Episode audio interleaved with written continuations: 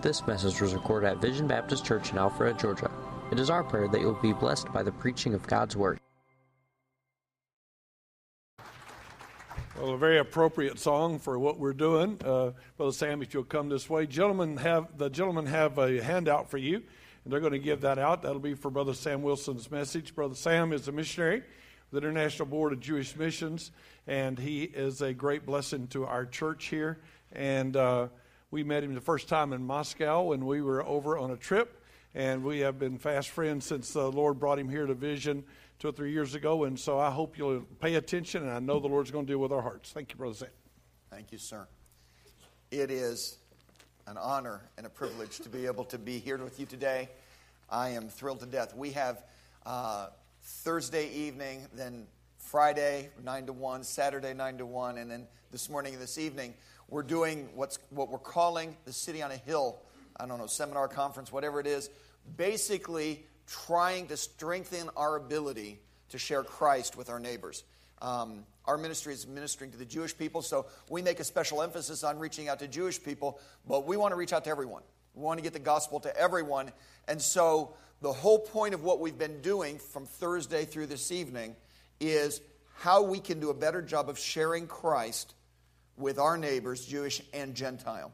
And, and I hope it's been a blessing to you.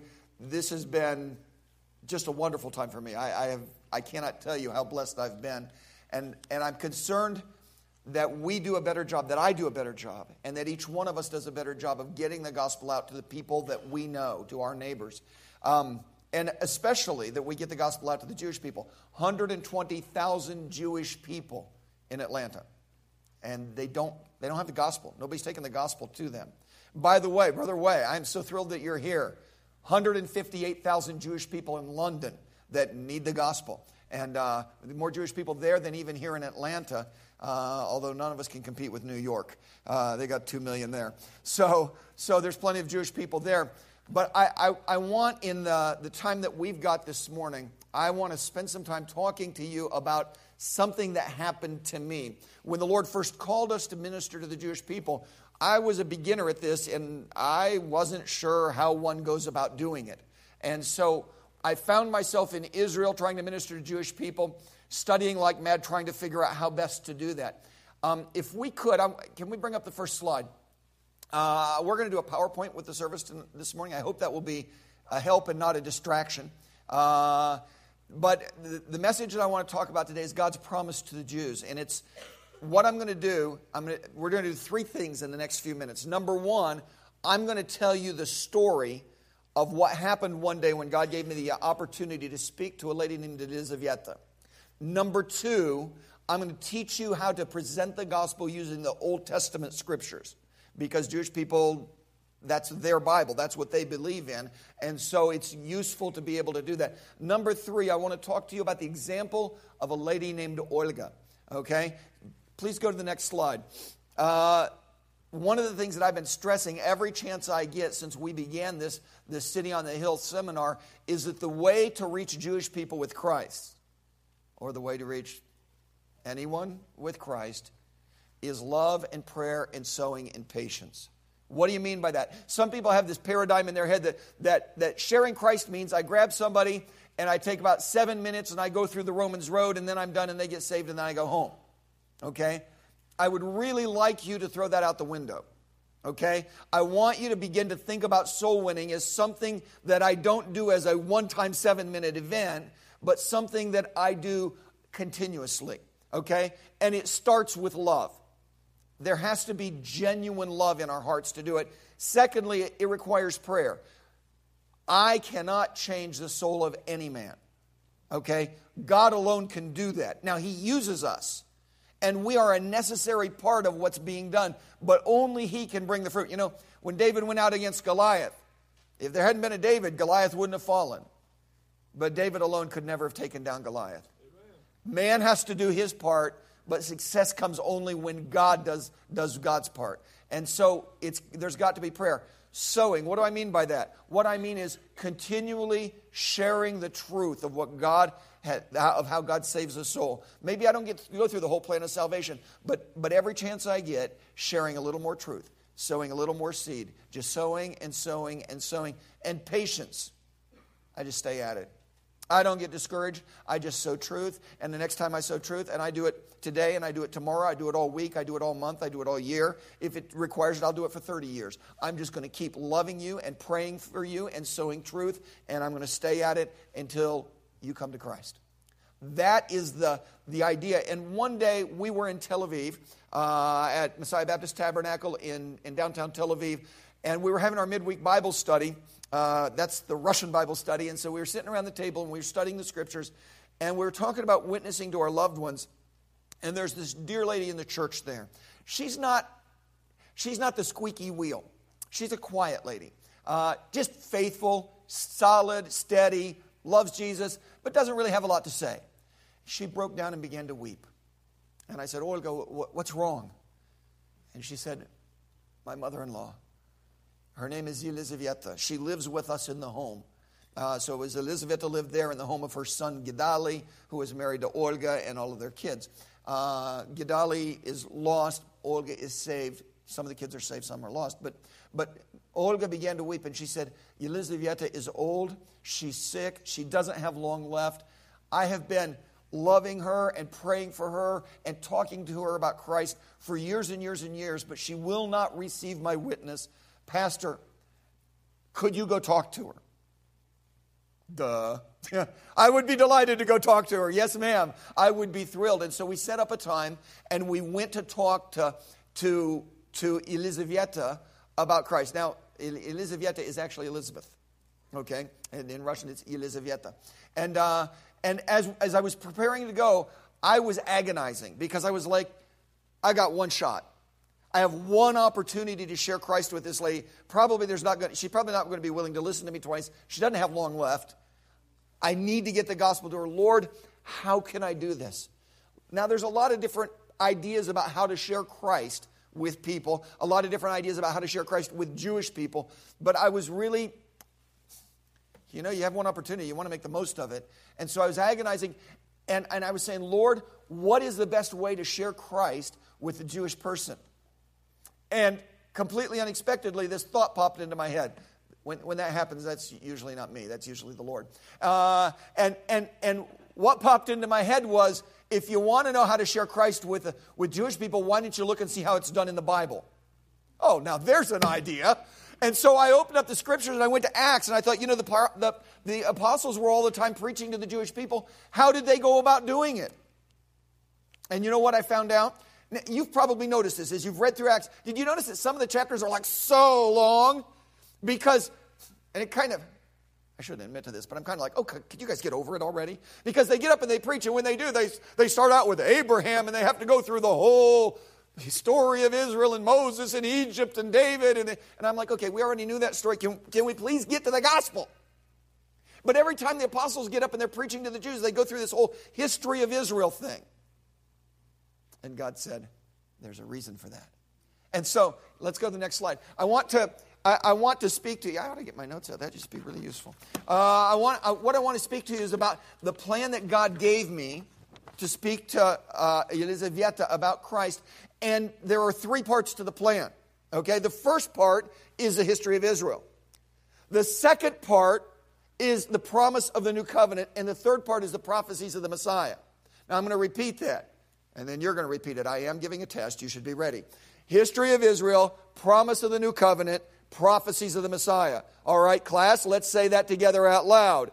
History of Israel, promise of the new covenant, prophecies of the Messiah. And so, why would we start with the history of Israel? Why, why would we even do that? That's what I always thought when I was reading through Acts. Come on, come on, come on. Because, first of all, when I'm talking to a Jewish person, if I come and I say, I want to tell you about Jesus, automatically defenses come up. But if I say, I want to tell you about Abraham and Moses, they go, oh, that's our guys. I like them. Yeah, what do you got to say? Doors open up. But not just that. We're not just trying to make them happy. The history of Israel is a story that leads in a straight line to Jesus Christ. Okay? And so it's the perfect way to take them from the thing that they know and they like right to Jesus. And so we start with the history. And so we're going to cover the history of Israel and then the promise of the new covenant and the prophecies of the Messiah. and we're going to tell this story. So we got to Elizabeth's house. We went in. She came in arrayed in her finery as a queen, sat down at her humble little kitchen table, and said, You may speak to me. It was really funny. And, uh, and so we chit chatted for a couple of minutes, and then I said, Well, Elizabeth, can I share with you some things from God's Word? And she said, Certainly, because she knew that's why I came. And, and so I opened up the scriptures to Genesis chapter 1, verse 1. And I said, according to the Tanakh, that's what they call the Old Testament, okay? I said, according to the Tanakh, the Jewish Bible, in the beginning, God created the heavens and the earth.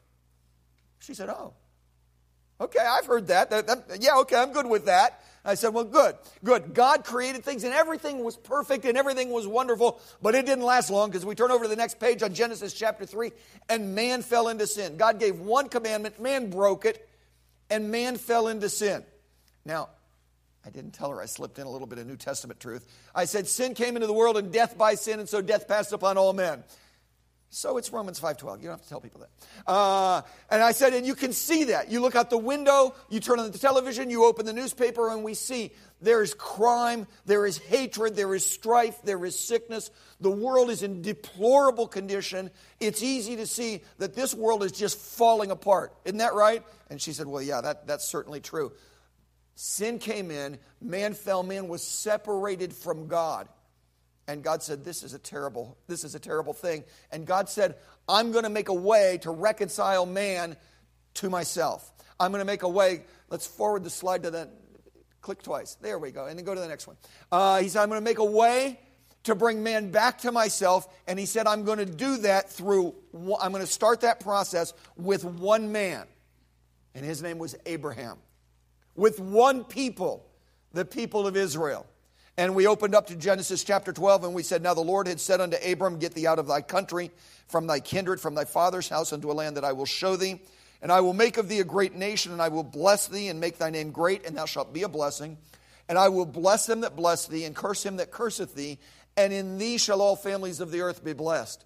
Now, we could preach all day long just on what's in those verses. That's the Abrahamic covenant. But I want to bring out one thing I just I didn't tell her, and I want to tell you it says, In thee shall all families of the earth be blessed. Okay? What does that mean? Abraham, that in you, from you is going to come Israel.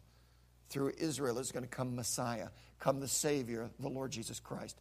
And through him, all the families of the earth are going to have the opportunity to receive forgiveness of sins and be reconciled with God. And so that's what God is saying. Abraham, here it is. This is the beginning of my plan of redemption. It starts with one guy, with Abraham. Now, when I said with one guy, Abraham, with his people, Israel, you think she was offended? Oh, no. She's eating that up. She's liking that. She's saying, Yeah, Abraham. That, they like Abraham real good. Uh, and she was excited about that. And I said, But you know what? Something horrible happened. It wasn't long after Abraham that the people of Israel found themselves down in Egypt in slavery. Pharaoh was trying to destroy them. It was horrible. And, and right in the middle of all of that time, God sent forth a great deliverer, Moshe, Moses. And Moses came into the throne room of Pharaoh and he said, Thus saith the Lord God, let my people go. And Pharaoh proudly and arrogantly said, I know not the Lord, neither will I let the people go. And God said, Want to bet? And God sent 10 horrible plagues on Egypt until finally, when the firstborn perished, Pharaoh said, Get out, get out, we're dying, get out of our land. And he sent forth the people of Israel, and the people of Israel delivered. They went out free from, from Egypt, and they went down. They came to the Red Sea. Pharaoh decided to kill him. He followed him with the army. God opened the sea. The people passed over. Egyptians tried to do it. Sea closed and killed them. The people of Israel then went winding down through the, yeah, it's hard to keep up with the slides when I'm going this fast. Went down through the desert. They came to Mount Sinai. And there at Mount Sinai, Moses goes up the mountain and God gives him the law. Now, I'm going to say a couple things about the law that are pretty specific. God wrote the law on tablets of stone, and he gave it to Moses. And then, next slide, please. The people of Israel made a covenant with God. Okay? This is important. They made a covenant with God. They said, all, and all the people answered together and said, All that the Lord hath spoken, we will do. We call this the covenant of law. God, God and the people made a covenant. Okay? And so that covenant was made at that time. And, and so we've come to that place. Now, I said we're going to start with the history of Israel. Done with that part. Okay? Now, you know what? That wasn't really that complicated, was it? I mean, I think the kids in the Sunday school know the stories I just told. There's nothing, nothing complex about this, okay? And so we're just telling the story, but we're going to stop right at this point, and then I'm going to ask questions. I like to ask questions, okay? And so my question was Did Israel keep God's covenant? Did he keep God's law? Now, all, of, all the people of Israel know the answer to that question because they know that they, they went into to bondage into Babylon because Israel broke the law. And Elizaveta was sitting there her, on her throne and she said, No, they broke God's law. She clearly was not in approval of what they did. That was pretty bad. I was setting her up. Second question is Elizaveta, have you kept God's covenant? Have you kept God's law? Now, I want to explain something here. This is true of everyone, it's particularly true of Jewish people. If somebody doesn't understand that they're a sinner, if there's no conviction of sin, if there's no awareness of their sin, they're not going to get saved. Okay? You don't need a redeemer unless you're a sinner. So you, they've got to understand their need. And so I said, Have you kept God's covenant? Have you kept God's law? And she said, Yes, I try to.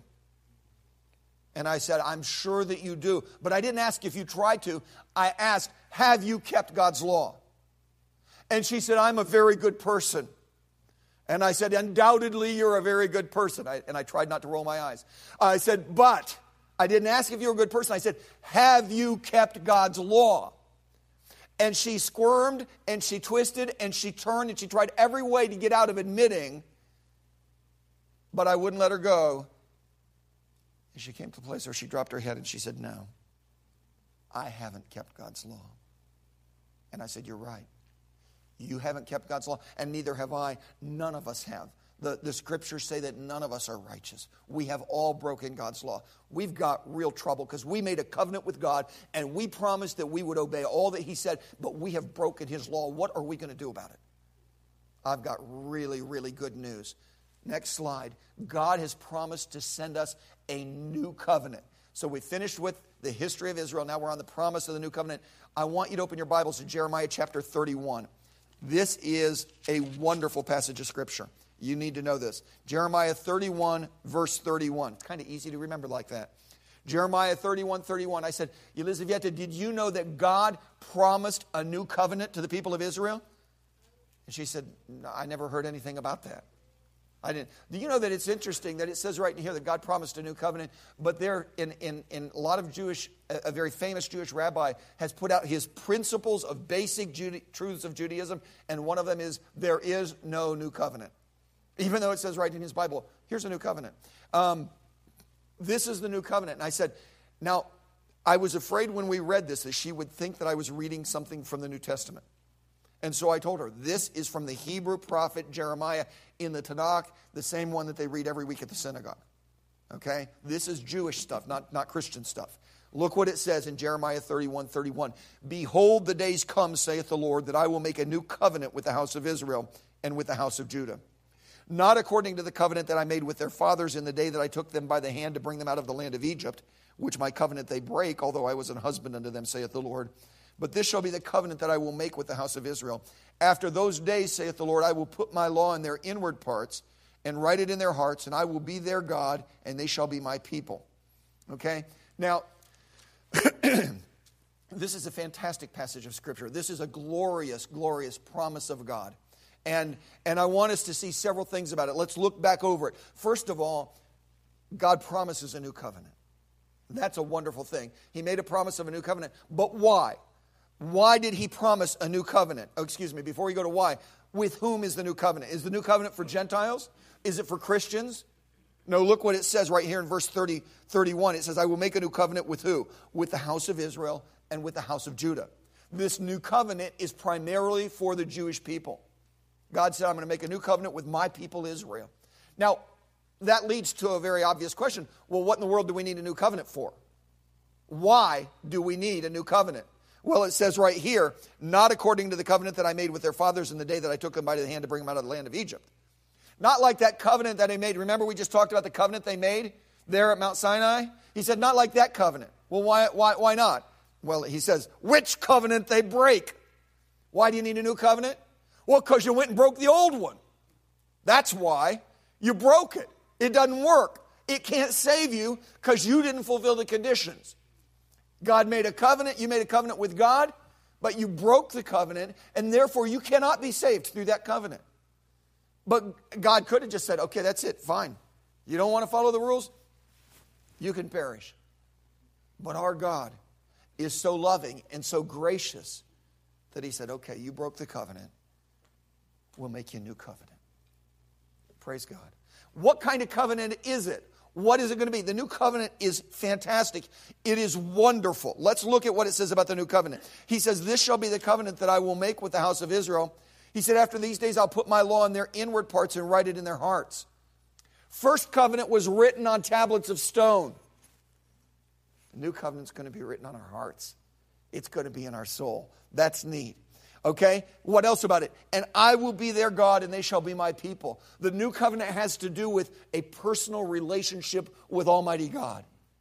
Wow, that's exciting. Can I tell you the best part? Look down at the bottom of verse 34. He says, Thus saith the Lord, for I will forgive their iniquity and I will remember their sin no more. The first covenant said, Don't sin.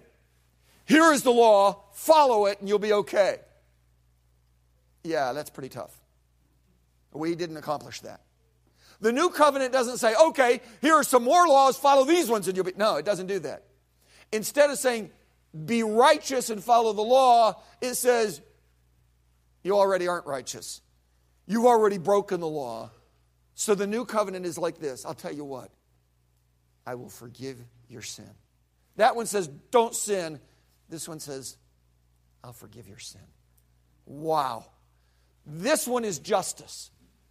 This one is mercy and grace. Praise the Lord. That's what we need. And so the promise of the new covenant, a new covenant, God promised a new covenant with the people of Israel that, that was made because they broke the old one. And, and it's a wonderful one, a covenant of grace that God has made with them. Now, I said the new covenant has everything to do with the Jewish Messiah. Okay? And now we finish the second part. Remember, there's three parts history of Israel, promise of the new covenant, prophecies of the Messiah. We've already finished two. Boy, time just flies when you're having fun, doesn't it? Okay, and so then, next question prophecies of the Messiah. I have this question that I just love that I'm trying to convince everybody they need to, to memorize. What is it that the Jewish Bible says about the Jewish Messiah?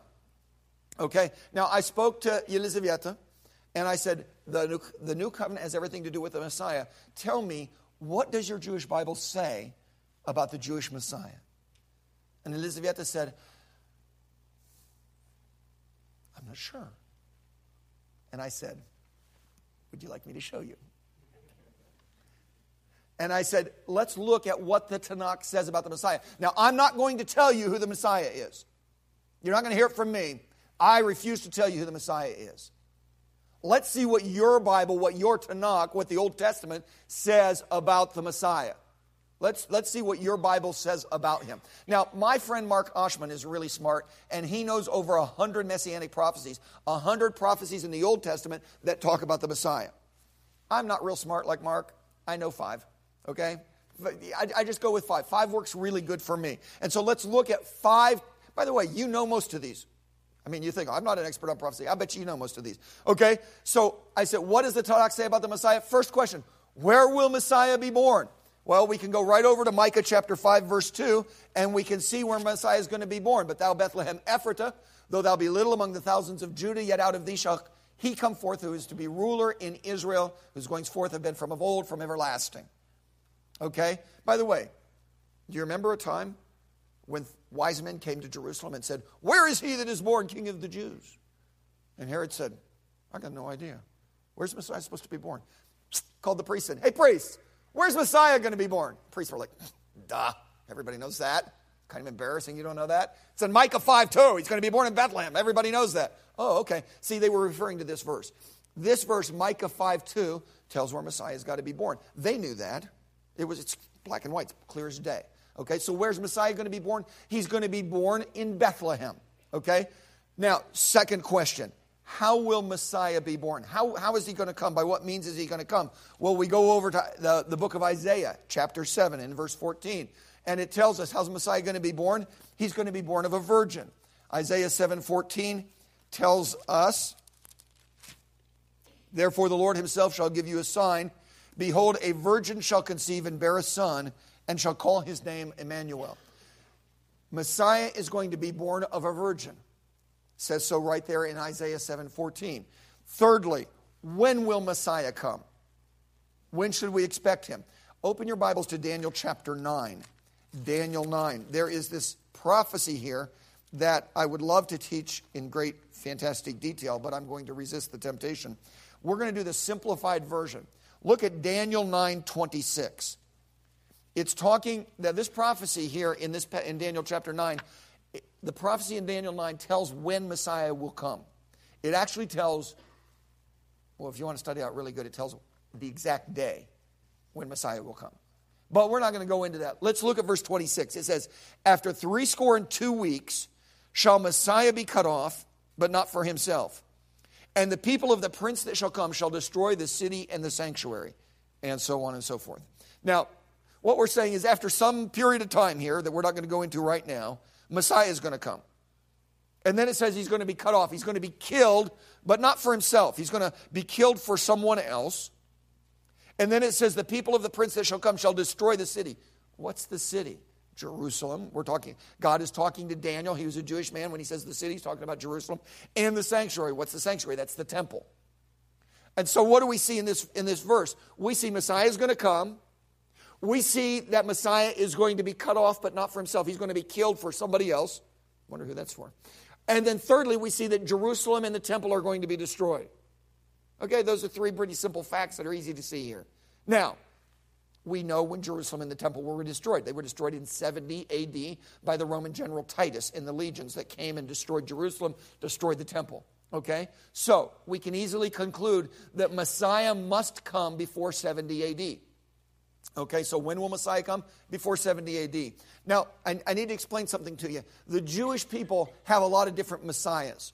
Okay, they had a messiah back uh, between uh, 100 and 200 AD named Simon Bar Kokhba, but that didn't work out so good. Uh, and, and throughout history, they've anointed other people to be messiah at different times that they thought, well, maybe this guy's the messiah.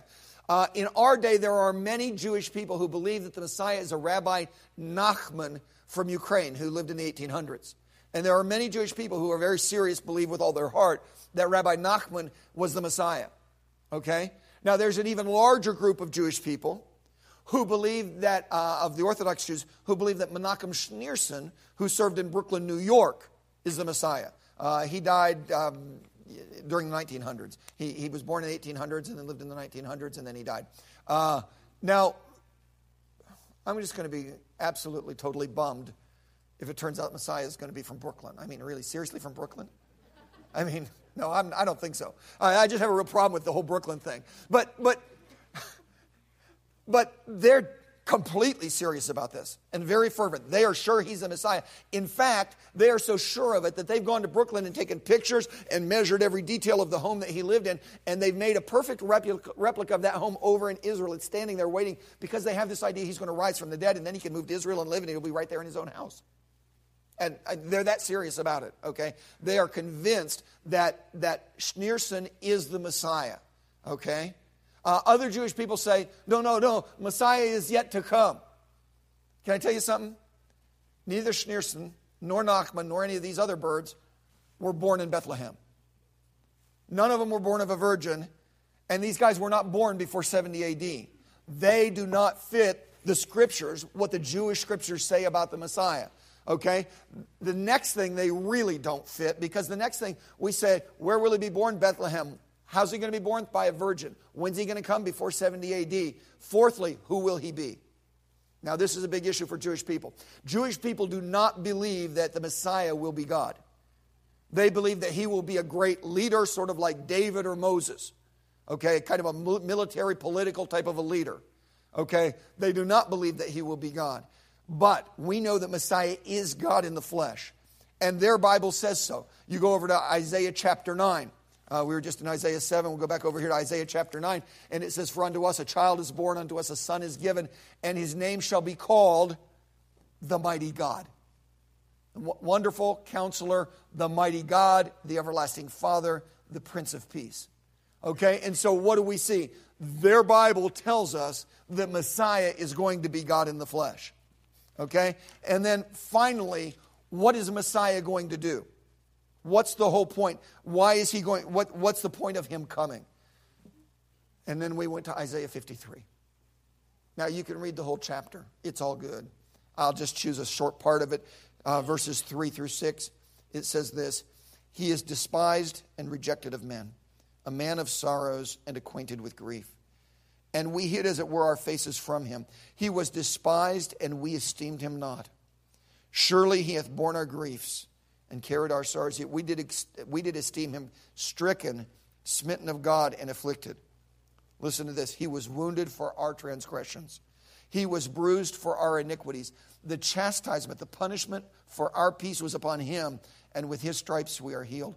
All we, like sheep, have gone astray. We've turned everyone to his own way, and the Lord God hath laid upon Him, upon Messiah, the iniquity of us all. What's Messiah going to do? He's going to suffer and die for the sins of his people. And so we went through these five different prophecies about the Messiah, one right after the other. And then we got to the end of them, and I said, let's review. Let's go back over that let's review. What does the Tanakh, the Old Testament, the Jewish Bible, what does the Jewish Bible say about the Messiah? It says he needs to be born in Bethlehem before 70 AD of a virgin, that he's going to be God, and that he's going to suffer and die for the sins of his people. Okay, now, I mean, that's really tough, isn't it? Who could that be? Pretty complicated, isn't it? And I turned to Elizaveta and I said, Elizaveta, who do you think the Messiah might be? Based on what your Jewish Bible says, that he's going to be born in Bethlehem of a virgin before 70 AD, he's going to, that he's going to be God in the flesh and suffer and die for the sins of his people. Who do you think Messiah is going to be?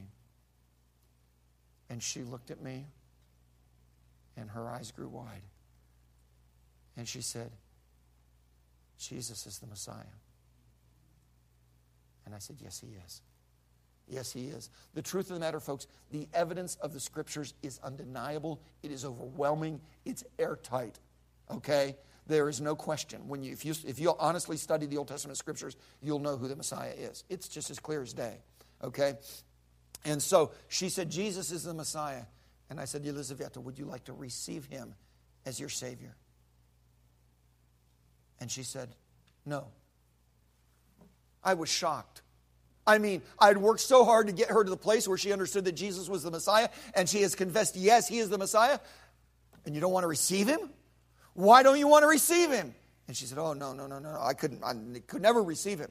Absolutely not. And I said, Why not? And she said, Well, if I did, she said, all my relatives would hate me. They would reject me. They would disown me. They would, they, they would have nothing to do with me. My friends would all walk away. They would, they would hate me. They would spit at me. They would, they would, my name would become a curse. When I die, I couldn't be buried in the Jewish cemetery. There is no way I'm going to believe in Jesus because that would be the end for me if I did that. And I pled with her. I said, Listen, Elizaveta, life is short. And I didn't add that hers was particularly short. Uh, and, and eternity is very long. Don't don't worry about the few days you have left on this earth. Think about your eternity. Don't perish and go to hell because of the opinions of people. And she would not listen to me. And I said, Don't fear man, fear God. And she wouldn't listen to me. I begged her. I pleaded with her. Rhonda spoke to her. Right? Rhonda's sitting right next to me. She, she pleaded with her. Olga, uh, Elizaveta's daughter in law, she pled with her. And we were just begging her, please, think about your soul. Think about honoring God. Don't you want to get saved? And she was steadfast. She wouldn't even consider it. I was tore up. I was like, what am I going to do? What am... I remembered something that a soul winner told me. An old soul winner one day told me, he said, if you get somebody right up to the point, but they don't want to take that step in, he said, go grab them by the hand and drag them into the throne room of God through prayer. And so I said, well, Elizaveta, can I pray for you? And she said, Sure. I think she thought that meant Sunday at, we were going to have prayer for it at church. What she didn't know is that I wasn't planning to wait till Sunday. As soon as she said, sure, I dropped my head and I began to pray. And I prayed a prayer that only a Baptist preacher can pray. I prayed hellfire and brimstone. I prayed salvation from the start to the end. I prayed, Dear God, help her not to perish and die in the flames of hell. God, help her that she would see the truth, that she wouldn't fear man, that she'd fear God, that she'd realize that, that, that life is short and eternity. I prayed all over her. I got all done and I said, Elizaveta, one last time, will you receive Jesus as the Messiah? And she said, No. I was spent. I didn't have, I, I done shot all the bullets in my gun. I didn't have anything else to say. I didn't have any idea what I could possibly say further. And I was just heartbroken. Shot my Bible, sitting there at the kitchen table and I had my briefcase next to me. And so I leaned down to put my Bible in my briefcase. And when I, when I did, I heard her begin to say something, but it was kind of soft and I couldn't hear what she said. So I, I popped back up to, to hear what she said. And at first I thought she was talking to me, but then it was, you know, she wasn't addressing me. And then I thought maybe, well, maybe she's talking to Rhonda or Olga, and she wasn't talking to them. And then her words took form, and I was able to hear her saying, Jesus, I know that I've done many bad things. Please forgive my sins and save my soul. And Elizaveta, at the last moment, received Christ as her Savior. It was glorious. Folks, her life transformed.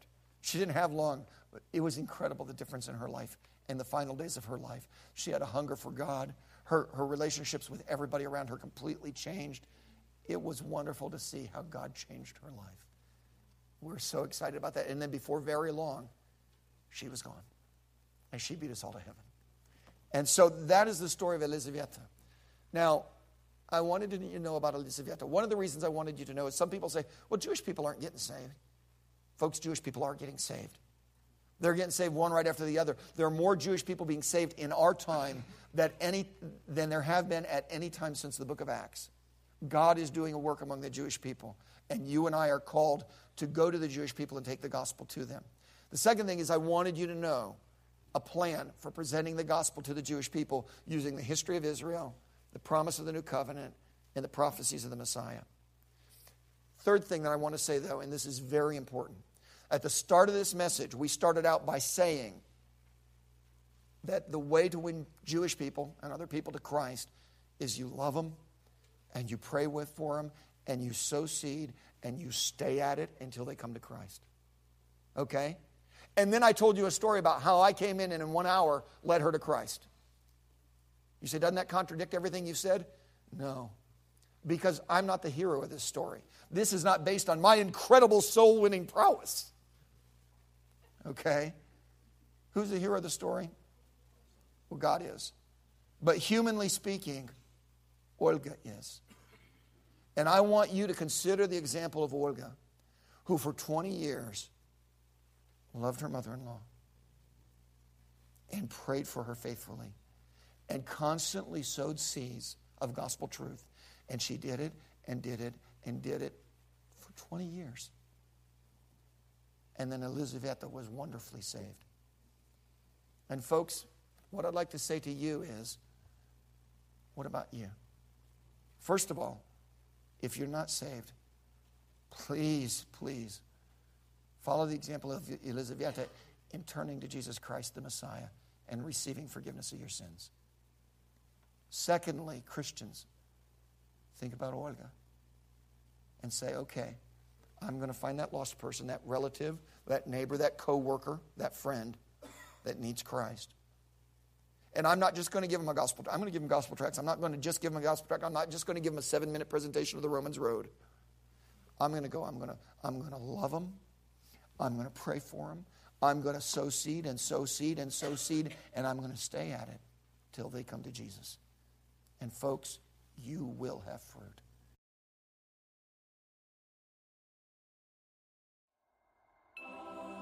This message was recorded at Vision Baptist Church in Alpharetta, Georgia. For more information, log on to www.visionbaptist.com, where you can find our service times, location, contact information, and more audio and video recordings.